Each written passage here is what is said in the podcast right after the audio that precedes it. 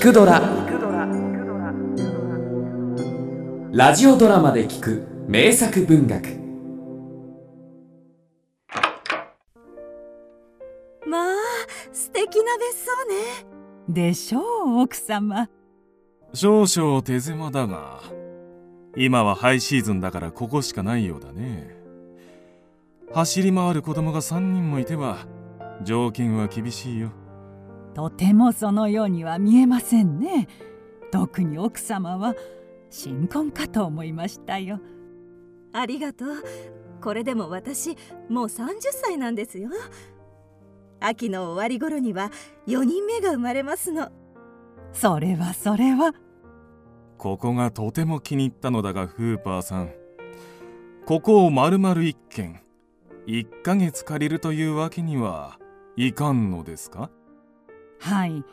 最初に申し上げました通り2階の一番いい部屋を借りていらっしゃる方は永年契約されておりまして。それは残念ね。しかしその方は夏の間は向かいのワイト島のコテージに移っておしまいでこのソレント市にはおりませんの。俗っぽい季節がお嫌いと見えて。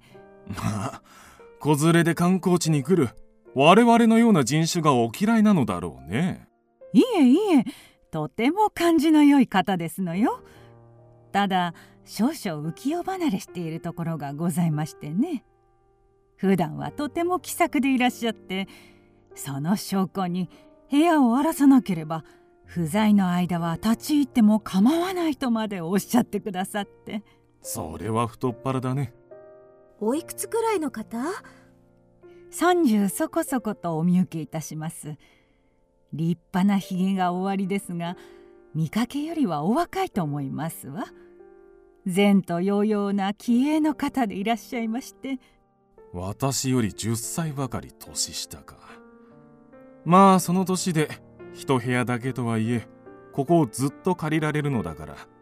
確かに前途は洋々なのだろうね。で仕事は何を？その若造堅気な家業なのだろうね。あなた失礼よ。いいじゃないかそれくらい。それにフーパーさんは兵器製造メーカーの経営者などという因果な家業の私にさえ別荘を貸してくださるという奇特なお方だ。たとえいかがわしい職業の若造にだって差別はセンサーそうでしょう？詩人。え？詩人でいらっしゃいます。上の部屋を借りていらっしゃるのは。詩人？それはまた。ま兵器業者とは別の意味で敵ではありませんな。あなた。フーパーさんその詩人のお方ご褒美は何とおっしゃって？はい。ミスター・トルーとおっしゃられまして。まあまさかあのロバート・トルーでは。ええそのロバート・トルーさんです。上の部屋の住人は。なんてことを。知っているのかエラ知っているかですって。ええ知っていますとも。ロバート・トルーのことなら私世界中の誰よりもトマス・ハーディ作「夢見る頃を過ぎても」本当にパーティーには行かないのかエラ子供たちのことなら乳母に任せておけばいいんだぞ。どうしても気乗りしないのよウィル。どうかあなただけで楽しんでいらして。そうかい。だが社長夫人というお前の立場は避暑地のパーティーで顧客の皆様に顔をつなぐということも大事な仕事だと。そろそろわきまえておくれ。いつまでも夢見る少女ではないのだからね。まあ今夜はつわりで体調が悪いということにでもしておくさ。誰が行くものですか？退屈な人たち。それに引き換え ここがロバート・トルーの試作の源泉だったんだわ。持っている刺繍も私の本棚の生き写し。ブラウニングもハイネもランボーも私が心を震わせたのとそっくり同じ位置にアンダーラインが引いてある。それにあの人がこれを読んでくれていただなんて。エラ・マーチミルはただの文学少女ではなかった。ジョン・アイビーの筆名で詩集を上司したこともある。れっきとした詩人であった。もっともそのたった一冊の著作は悲しくなるほど売れなかったが。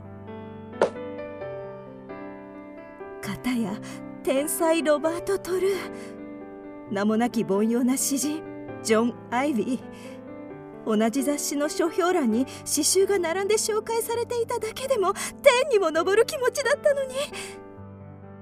あの人はこの詩集をわざわざ買って読んでくださっていたのだわ、は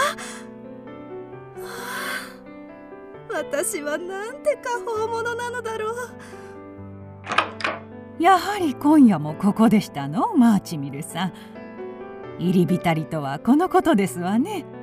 一体どなたがこの書斎の本当の主なのでしょう？申し訳ございませんフーパーさん。ただ天才詩人の試作の現場は私にはあまりにも尊くてこの偶然に感謝する気持ちでいっぱいなのです。お分かりいただけますでしょうか？さあ詩どころか流行りの小説にも疎い私ですから。ただ本をお戻しになる位置にはご注意なさって。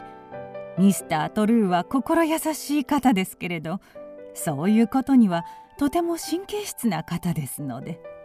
ええ分かっています。そういえば来週末トルーさんは書棚の整理に戻られるそうで。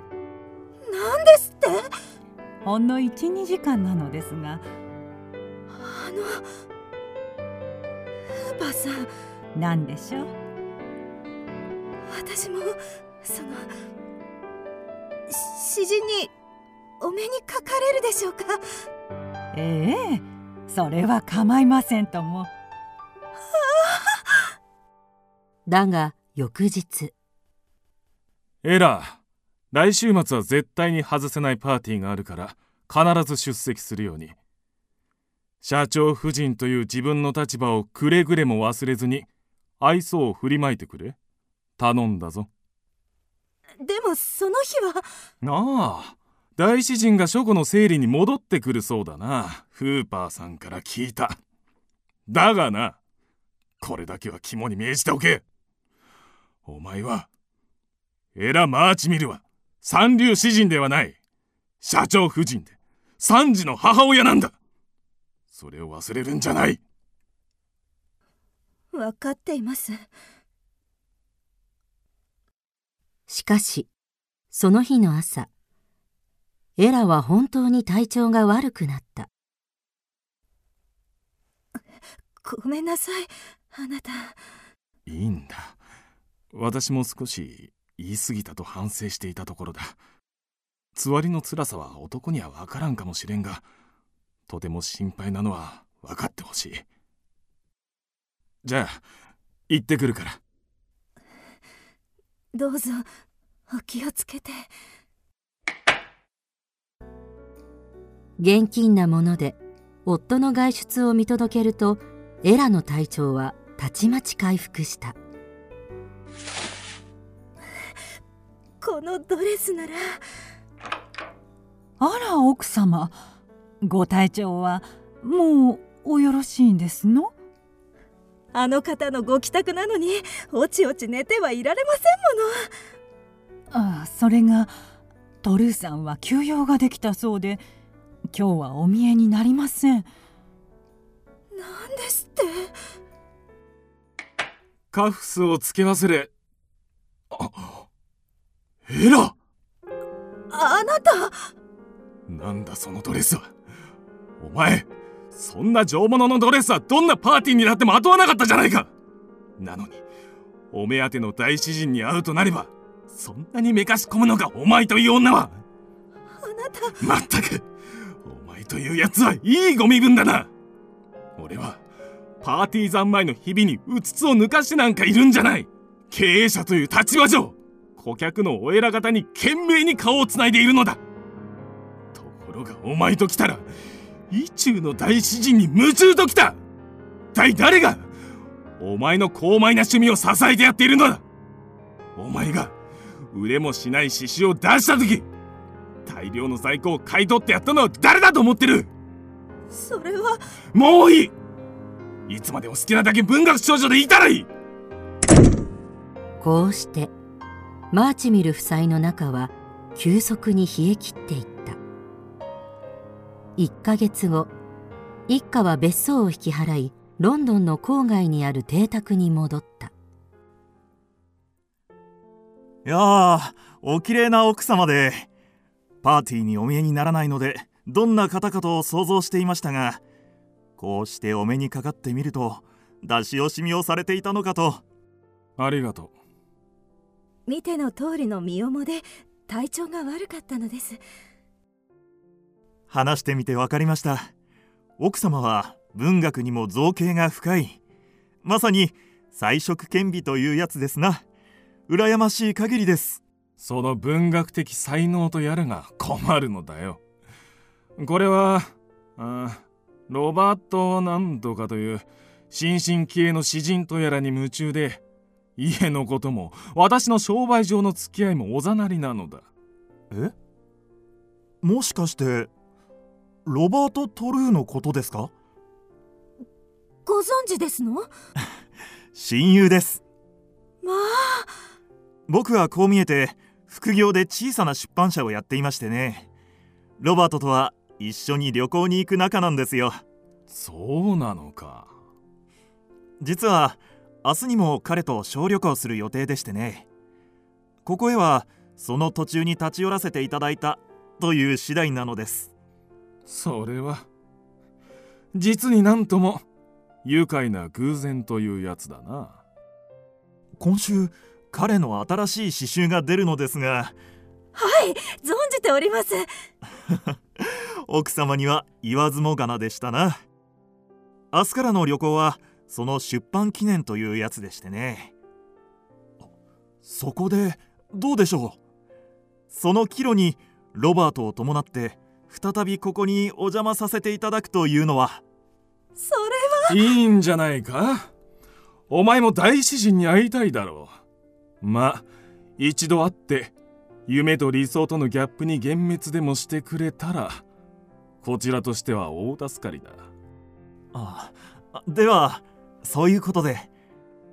いやでもロバートは才能を鼻にかけないいいやつで。実際会えばあなたも好きになると思いますよ。マーチミル社長。だといいんだがね。とにかくお願いいたします。くれぐれも。わかりました。ついにロバート・トルーに会える。エラの胸は高鳴ったいらしたわそのようだな。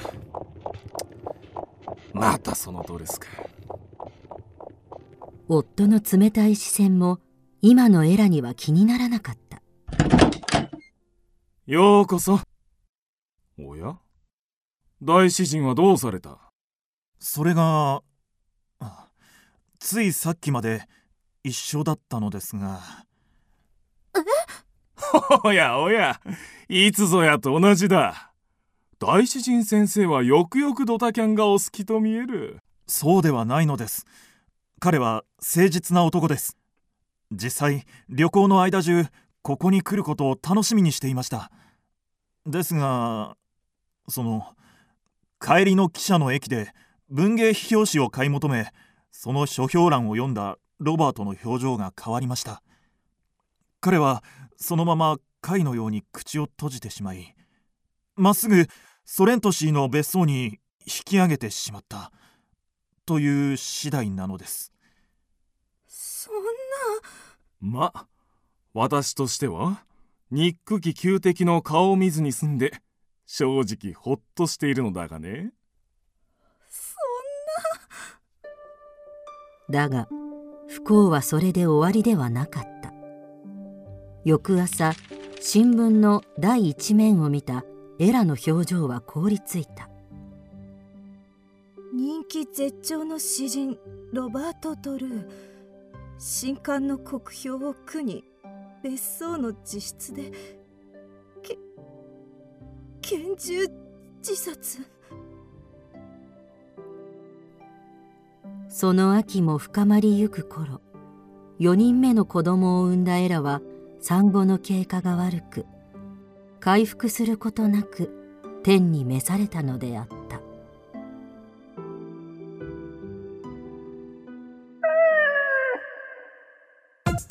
聞くドラは YouTube にもチャンネルを開設。チャンネル登録お待ちしています。そして Twitter で独り言をつぶやいています。詳しくは公式サイトからどうぞ。